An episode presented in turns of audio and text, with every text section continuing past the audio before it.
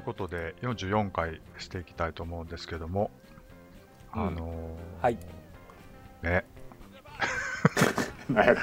何やったっけ？いつものくだりちょっと先言っていいでしょうか、お願いします。お願いします、このポッドキャストではネット配信されている LGBT テーマの作品を毎回取り上げて、えー40代男性系がぐだぐだと喋ります、えーまた BBR では毎回 YouTube ライブで収録を生配信しています。チャンネル登録をお願いします。ということでよろしくお願いします。よろしくお願いします。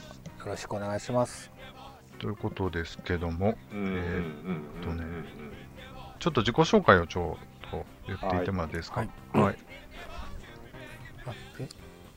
どうぞ。野口です。はい、野口さんです。お願いします。はい、僕、えー僕テリーです。よろしくお願いします。お願いします。で、あそこでございます。よろしくお願いします。ということで、えー、まあ、なんか、温めるトークが必要かなってことで温める。すけど、。なんかじゃあ、僕ね、この間45になったんですけど、年末。あでおめでとうございます。おめでとうございますで40代男性系がぐだぐだと喋りますってさっき言ったと思うんですが、これ、うんうんちょっと違和感出てきたかななんて思ったりしたけど、大丈夫？いや、へーそんまだなこと言い出したら、1年前に通り過ぎてる俺は無頓着すぎた。ええやん、全然正しいやん。いや、正しいね。間違ってない、間違ってないけど、40代49までこれでいこうや。ああ、そういうこと？これは大体51人のゲイってさ、あのうんアプリで大体48とか9って入れるっていうさ、フィルターかかるために。まだ、え、そうなんや。あ、フィルタターね。はいはいはい、はい。そうそうそう。年齢フィルターギリギリかかってほしいから、例えば30代でも一緒やけど、39とかうんギリ8とかにするっていうさ、うん。なんかそういう40代男性ゲイっていう響きってどうかなって今ちょっとふと思ったんですけど。なんかそじゃああの数字を言わんとその年代おってわかる。中年？そう。おっさん？中年？おっさん。なおっさん。中年芸か。中年芸どっちも中年芸はちょっとあのおっさんゲイも嫌やな俺ちょっと、うん。古びた芸。悲しすぎるわ。なんかアラフォーとかアラアラフィフか。あアラフォーとかアラフィフっていうのもちょっとなっていう気もしてだからそのなんかゲイゲイをゲイでいいんちゃう？別になんいくつやろうがただの、うん。そうえ。やけど、ね、年齢。年齢。うん。年齢層は言うときたい。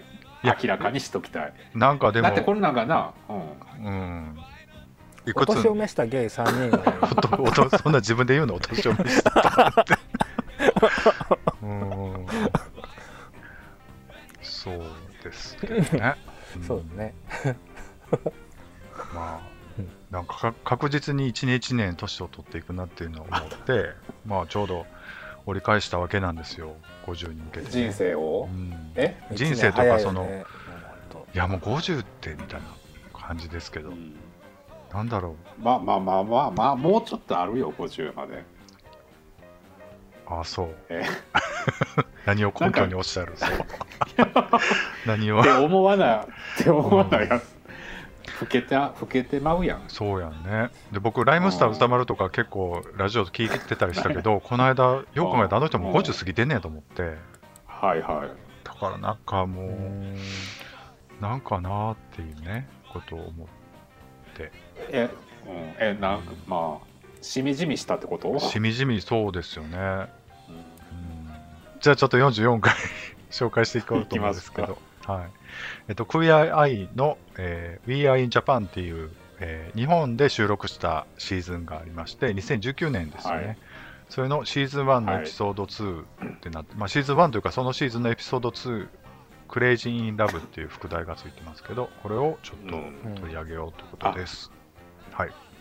はいいいですか？解説をちょっと見ます、えーファッションやインテリアなどその道のプロフェッショナルのゲイ5人組が自分を変えたい人たちを変身させていくネットフリックスオリジナルシリーズ「クイア・アイその東京編」ということで、えーうんエピソード2は、えー日本で誇りを持って暮らすゲイ男性という現実に苦労しているカンは自分らしく生きることを恐れずに彼氏を家族に紹介するとこれ僕がちょっと直訳したんでちょっと分かりにくい感じになっちゃいましたけども、えーうんうんちょっと日本うんで生きづらさを感じてる、えー20代のゲイ男性カン君っていう子を、まあ、フューチャーしてるっていうことですね。それで、その遠距離の彼氏を読んで、えーお母ちゃんとか、えー弟とかかな、に紹介するというエピソードになってます。うんで、これ、えっと、誰からいきましょうか？えっと、この番組ではちょっとメンバー気になるところをちょっと一個一個メモして、うん。えーそれについて喋っていく感じなんですけど、うん。はい。どうしようかな。野口さんからいってみます？僕からいきましょうか、はい。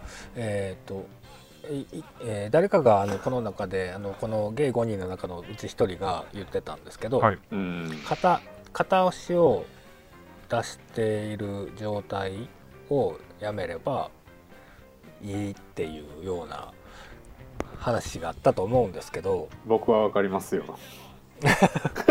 そそのね思いうん。あのちょっと本当にさらっとしかあのさらっと見た感じなので どの状況って思い出せないんですけどこのフレーズだけはすごく共感ができました。うん。野口さんもそういうことに悩んでるってこと悩んでたことがあったってこと？あの悩んでたというかそのゲイ云々とかじゃなくてうんまああの自分の行きたい場所が、まあ、あるとするじゃない？あったとするじゃない、でそこから、うんうんうんとえーあうんとちょっと僕ちらっと海外に住んでたことがあるんですよ。はい。あで日本に戻ってきて、でその日本に戻ってきてるのも海外に戻る気満々で日本に暮らしてたんですよね。はい。うんうんそれを片足出してる状態と重ね合わせて共感ができたんですよ。う。ん。もうその今いる場所をしっかり見ないで、うん。戻ることばかり考えてるみたいな、あ菅さんと同じようなこの人とは違うけど。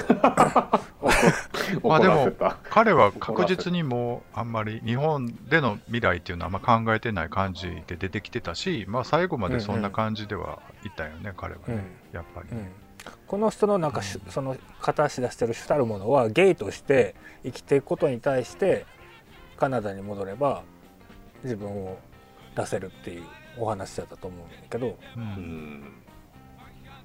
そこゲイとしてというかまあ確かにそのこの彼カンさんが言ってたカナ海外にいる自分と日本にいる自分っていうのは分かりやすく言えばこう二重人格的なものでうん。海外にいる自分を例えば日本にいる人が見たら誰って思うような 性格キャラクターにはなってると僕は思ったんであそこはよく理解できるなって思ったんですよね。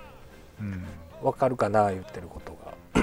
えっとすいませんね分かりにくいかったら、まあ、とりあえず片足を出している状態は良くないよっていうところはうん僕が35歳ぐらいでやっと実家に戻るってなった時にその片足を片足を引っ込め。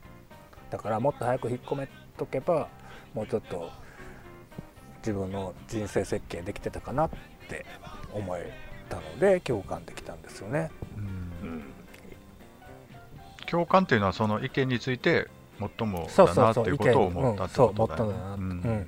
この人の、うん、だから彼、カン君についてはもうちょっと、あのちょっとその辺は、なんやろ、意識を変えた方がいいんじゃないかというふうに見てて思っちゃったってことそう、う。ん。まあまあそうね、うんそうなんだろう。かカン君に対してはあの別に何も思わなかったけど、カン君、カン君。カン君に嫌いやろ。ついてアドバイスした意見について共感したってことは、カン君についてもそう思ったってことかなと思ったけど。うん。ああ、うん、ね。まあ、昔の同じようなところを昔の自分にもあったなっていうところを重ねて思ったってことうな。のん。かな。そうそうそうそうそう。うん。ううん。んそうカン君がどうとかじゃなくあの人の言った言葉が僕にも当てはまったっていうところで、うん。あんまりそういうふうにカン君がどうこうとかじゃなくてみんないろんな人に対して、えーっと今いるところで、えーちゃんとか考えた方が多分後々にいいんじゃないのかなって思いますっていう話ですね。うん。この沈黙怖いよね喋り終わった後怖い。めっちゃ怖い、ね、どういうこと？え聞こえてる？聞こえてるって思うよね。うん。いやなんかおかしなこと言ってんだろう言ってない言ってない。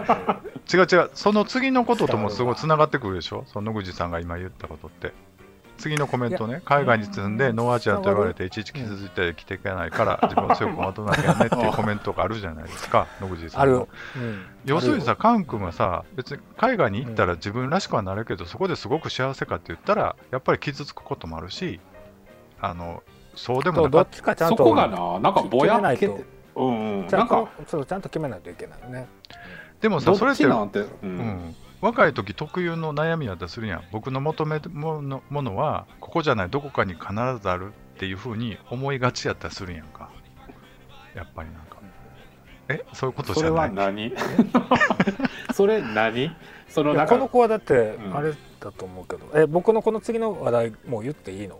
今もう言うてもうたいや、もう入ってるけど、野口さん。そうそのそこ、うん、じゃそそこそのそこから話話を展開させようかなと思って。あそう。この子は多分ポテトクイーンやと思うねん。か うん、だから、そこを自覚してないのよ、いや、それは自覚してるよ。だから、してないでしょ。いや、それであの傷ついたっていう,、うん言うってことやんか。あのそうやって白人主義の中でバカにされて、あのっていうことを言ってたわけやん。あそうね、傷ついたんでうん。あれば助言としてはライスクイーンをちゃんと探すべきよね。で、今はライスクイーン、ね。だからその言い方はすごい差別用語やと思うから、それ訂正しししますけども。訂正します、ううん。ん、だからポテトとかライスとかっていうことはもう外部から言うことだから本人同士が好き同士だと別に何でもいいと思うんだけども。だからそれでカップルになってまあでも遠距離になったわけだけど別にその彼は別に彼氏と幸せだったら別に日本であろうが例えばカナダだろうがロンドンであろうが多分幸せには生きていけると思うんだよね。なんかね。うん。だからこう傷ついてたら生きていけないから自分を強く持てば楽しく生きていけるってこと？うん、いや違う。いや。自分ポンって飛んだよね話が。え？違うよ。カン君はなんかこう日本にで生きづらさについて悩んでるっていう話からキャラクターとして紹介されてたやんか。でもうん。海外に行った海外に行ったでアジア人はノーアジアンとか言ってバカにあの拒否されるしそこにもすごく傷つくしかといって日本で暮らすには、あのやっぱりなんかここじゃないどこかに行きたいという思いがすごく強くなるっていうところが彼のメインの悩みやったと思うんですよ。思うんだけども。うんうん。この人悩そんな悩みやったっけ？悩みっていうほどだからそこがはテリーさんのポイントじゃないですか、そそこまでの悩みじゃないやんっていう話はそうその通りだと思いますよ僕は、うん。うん。そう僕はそのこのえ上の方やんな。この人十分自分らしく生きてないって思ってるけど見てて。うん。なんかそのうん。うん。なんやろうそんなになんかそのゲイであることを恥ずかしいと思ってるなんか隠さないといけないって思ってるうんっていうふうには言うてたけど割となんかこうにじみ出るお姉かみたいなのは割とにじみ出してたやんこの人普通に。うん。そうね。だから だからそんなに困ってるそんなになんか、えー、なんか悩んでるのかなっていうのは思ったけど。うんこの人の悩みがようわからんかった。今この人の悩みはうん。あのそのああれでしあの全身捕鯨が治らないわけやんか。何の話してない それをうん。受け入れてくれないからどこどっちもい生きにくいって言ってはるんじゃないの？えどっちもってどことどこ？例えば向こうに行ったら向こうに行ったでノーアジアンとか言われちゃう。で日本は日本で自分を隠せない自分らしく生き生きているからうん。うん。自分を逆に非難しちゃうわけやんまああの人たちの前やからそういうのを出してただけなのかもね画面で。だから職場とかでは俺はこうっすよみたいな感じのを演じてるのかもねこの人は。でも画面からはそういう感じじゃないやん。割となんかもう分かりやすい。うん、うん分かりやすい感じでゲイの子やったやん。うん、うん、そうそうだったよね。そうだからなんか、うん、何に悩んでるんやろうってまた、うん、思ったのね俺は。だから隠せないからじゃないのそれを。でも隠さないといけない辛さか。いや隠せない。いや隠さないといけないじゃなくてそれが隠せないんでしょだから隠せない辛さじゃないの？いやいや、隠せない辛さじゃなくて、いやいや、彼がでも番組で言ってたのは、そのバカにされるとか、自分を偽って、そのなんか生きていかないといけない気がするのがすごいストレスになるっていうことを言ってたわけやんか。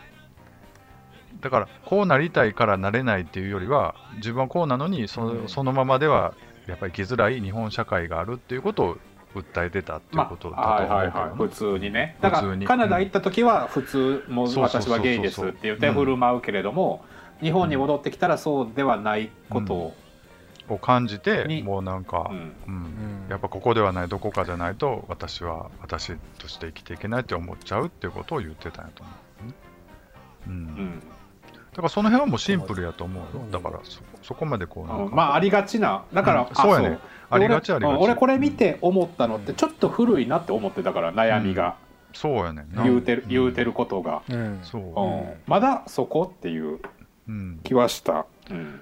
もうそこって割ともう取り上げるには古い古いというかまあそういうのを乗り越えたストーリーって結構ネットでいっぱいあるんじゃないかなとかさ思ったりするけど、意外とでもうん。やっぱり、あのそうでもないっていうことなのかもしれないし、まあ、それは番組で出て紹介するとか編集がどう編集したとかいうのもあるしさそのプロデューサーの意図があるしちょっとした感動ストーリーにはせなあかんわけやからうんなんかなと思いながまあら見てねまあましたけど、ねそう言い出したらもううん、フィクションやもんね。そう。結局。これねクイアアイってさあの2シーズン目2パターン目っていうのかな初代クイアアイっていうのがあって昔。うん、うん。その時僕何話か見てたんですけどその時はアメリカでその5人組のゲイ男性が、うん。えとそのまあ、今とススタイルは一緒というか料理担当ライフスタイル担当、はいはい。おしゃれ担なんかヘアスタイル担当かな、メイクとか。あとは服装うん。とか、あとカルチャーとかかな。そのまあまうん。あなんかその5人がその冴えないのんけ男性とかをうん。こう、えー、なんていうのかな、えー、こう、おしまあその教えてあげる。おしゃれ。うん、おしゃれとか生き方を教えてあげるっていう。魅惑の変身ってことやろ？そうやね、そうそうそう。古いけど、そう。ノックは無用、だからちょっと異文化、異世界のそのうん。かちょっと違う人が田舎のちょっと冴えない男とかそういうのに頓着しないのんけ男性をちょっとおしゃれに、えーうん。生まれ変わらせるっていうスタンスコンセプトのうん。あの番組やってんリアリティショーやってんけどうん。もう10年以上前のにそんな感じで出た番組なんやんかこれって、はい。うん。でその時からコンセプトはほぼ変わってないね。ただキャストはうん。総入れ替えになって若返ったんやけど、ああはいはい。そう。うんだから今となってはさもうそれってちょっともうなんかメッキは剥がれてるよなっていう気は僕しししててもう最近のクイアアイアも全く見る気がししてなかったんですよね。うんでまあこのエピソードはまあいろいろあのいいっていう話も聞いたしあのうん東京やからちょっと見てみたんですけど、まあねううんんでもそのそのカン君の悩みとかさ出てくる日本人のというか主役の子の悩みとかそういうのにはすごくこう、あの心動くというかあの、うん。感動するところはあるけど番組のスタイルとしてはさうん。別にどうってことない部屋の模様替えとか、どうってことない 焼き鳥紹介するとかさ別にお前らに教えてもらうんでも ええわっていうな話日本の文化をいちいち。うん、って思って見てました。っていうことですけど、だからなんかこう、それこそプライドっていう言葉とかさ、なんか本当、自分自分らしく生きることが素晴らしいんだっていうのって、もう何あー。十年以上前からみんな言ってるけど、うん。やっぱり現実そういうことではないやんっていうのは、もう45にして思ったりもするし、うん。うん。それはさっき野口さんが言ってたさその片足出してるっていう意味もそこその辺やと思うんですよ。やっぱりなんかうんどうやって現実と折り合うかっていうところをもうちょっと見たかったなと思ったりするね。して終わり結局ました。この子はでもそのなんか強くなれたの？もともとこの子強いんじゃないのって思うんやけどな俺は、うん別にそんなにねだから、うん。こんな言い方もあれやけど幸せな人なんだとは思うんですよ。友達もいるしあの彼氏もおるしさ、で英語も喋れるしそのいろんなこう、うん。仕事もあるわけやん。で定職もついてて家族もいて。家族も理解あるいい人たちやしな、まあでも苦労はそれぞれみんなあるわけやからさそのうん。でも本当にあのテリーさんも言ったけどその悩み方とか悩みとかが多分彼自身というよりはその番組の構成としてそういうちょっと分かりやすい悩みとか 分かりやすいこうあの自信のつけ方とかになってたなというふうには思うかなやっぱりね。だから、うん、っていう感想を持ちましたね。はい、だからその俺が書いてるさうん。そんなに自分らしく生きないといけないの？っていう疑問やねんけどうん、僕の。うん。そうやね。だから自分そんな感じしない？わからんけど。自分らしさってまずうん、うん。なんかもうすあごいんなちょっとビビッドななってしまうけど。ニット帽をかぶるのが自分らしさなのかとかさ、そういうことをちょっといけずに思ってしまうけどな。なんか、ねえ、ううん。ん。あかぶりたかったんです。こういうの。興味はあったんです。って言ってかぶって。なぜかこの色はクローゼットにないの。いや、別にそれは、でも、なんか、なかったんやと思うけどな。別にいいと思うんだけど、なかったなとは思うけど。でも、うん。そうやそね。うそんなに自分らしさってっていうね。うん。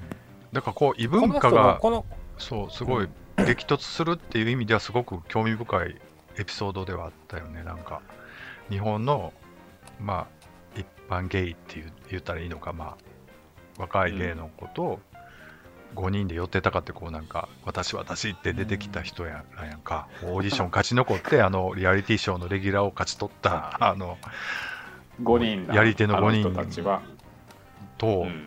なんかすごい空気感だなと思うんですけど、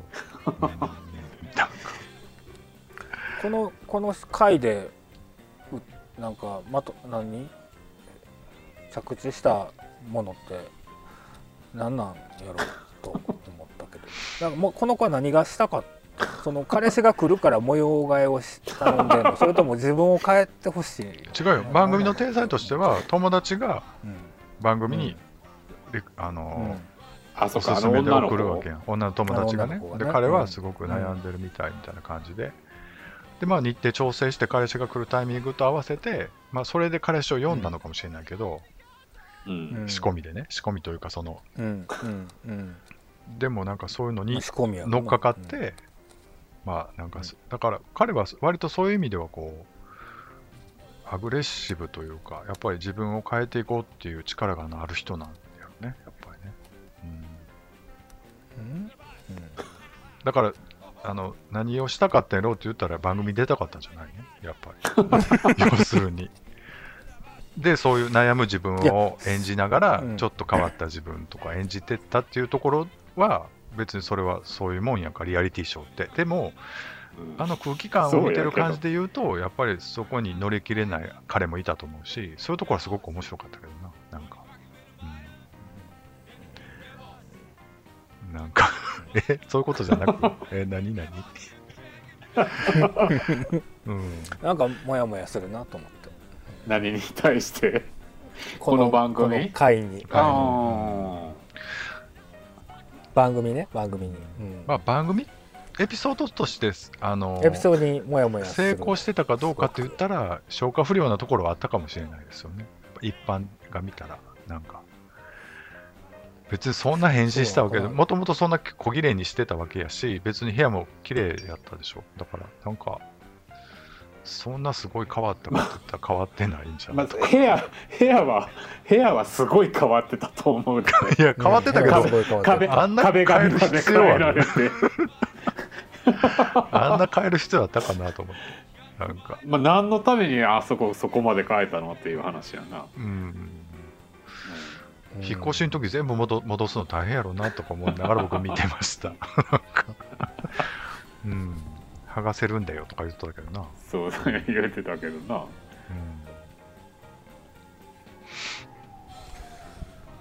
まあでもあの彼に共感する若い芸の人はたくさんいてうん。やっぱりなんか勇気をもらったっていう人もいると思うから、うん。そうなんだそうやと思う。いやうん。悩んで見る人からしたらあの人はハイレベルすぎるやろさっきもそまあいういうろいろも話だったけど、持ってる人やわな、もう仕事してるしうん。彼氏も海し。外海外で暮らした経験もあるし。あるし。で、うん。カナダでは十分に自分らしく生きてたわけやし。うん。そうやね、うん、うん。勇気もらえんのかな？でもまあどこに共感するかっていう話なんじゃないの？そううん。共感ね、どこに共感したん？俺は全然してないけど。うん。僕は共感あそこさんは？共感するにはもう年取りすぎたよね。だかそうやろうな、ら、あそう。うん同じようなことでは共感しなかったかな。だからああいう悩み僕高校ぐらいやったんやと思う多分割と。そうやな。そのなんかどうここじゃないどこかじゃないと生きていけないと思ってたけども意外と高校出たら、ううんん、いろんな人がいるし別に、うん。まあ、劇的に変わるわけじゃないけどだんだんこう認めていった感じなのかな自分のそういうところをね。うん。うん。そういうところっていうのはそれってゲイである自分ゲイである以前にに僕ちょっと変わってるなと思ってたからそういうところ。なんか僕遠山デビューして思ったんが変わってるのはゲイのせいやと思ってセクシャリティのせいやと思ってたら出たら出たでお前変わってんなって言われたからなんか関係ないんやっていうところは一番目から鱗持ってたものや。ところでしたね持ってた、うん、そうね。だから関係なかったんやっていう。全部ゲイのせいにしたらええと思ったらそうでもないっていうことやあそれあるよねでも、うん。ゲイってそうなんかね。ゲイゲイ全部ゲイのせいにするっていうかうん。もうゲイが個性と思ってる人っておるやんうん、そうやね。うん、悩ん悩んだ人、悩めば悩むほどそうなりがちではあるやん、やっぱりね。なのかな？あーゲイであるまゲイやけどそ一個人としてのなんか個性よりもゲイなんですっていうことの個性を表に前面に出してくる人、うん、うん。まあいいか。そういう人がいても。そうやで、いいいし、まあ、それで商売してる人もおるわけやからな。うん。そうそうそう。まあね。うん。それはそだから、ういろんな人がいていいとそう。そう思うよそう。うん。だから一個のエンターテインメントとして見た場合に、やっぱりちょっとその典型的にこう、なんか、おしゃれなお姉が教えてあげるわよ。で、みたいな感じ。で、なんか、あの、うん、その可愛い女の、理解、私、理解してるわよ、LGBT にとかいう女の子、可愛い女の子がこうナビゲーターとして出てきてみたいな構図とか、今回でいう水原希子ね、原希子とか、うん。まあ、すべてがちょっと、もうええかなっもうええやろ。て思っ思てう見てましたね、2020年。そうね。ただその彼のそういうことやわ。悩むだからって彼の悩みがないとかそういうことはないよ。全然それは悩んでるだろうし、今まだまだ全然ね、田舎の芸なんか全然、もうう。んあれって東京の話やから。その子にフィーチャーそうそうそうそう、その子を劇的に変えてあげるぐらいやったらそれはものすごい見ねた。見たよね。例えばちょっと日本海側のさ、なんかあの寂れた漁村に住んでるところにあの後面倒見てくれへんもんね。そうやな。あの5人組が行ってな、なんかな。その。さびれた漁村。うん。そういうとこそういうの見てみたいわ。どうせなら。うん。そういうのはまあそういうのはでも映画でやってほしいかな、やっぱりね。ドキュメンタリーってリアルでやったら、ほら、それこそ後の面倒誰が見んのみたいな話になるから。うん一人の人生潰すようなものそうそうそうがさそうね輝き出すかもしれんけどねん潰す潰してまうかもしれんそう。うんうん、そうやな。まあでも、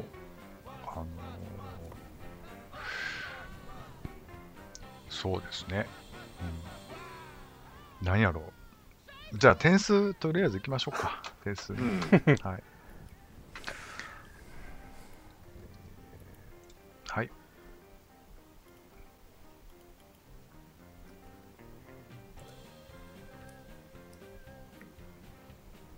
はいえっ、と、あそこは5点です。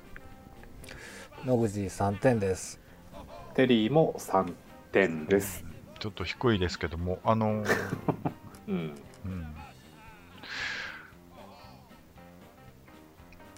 うん。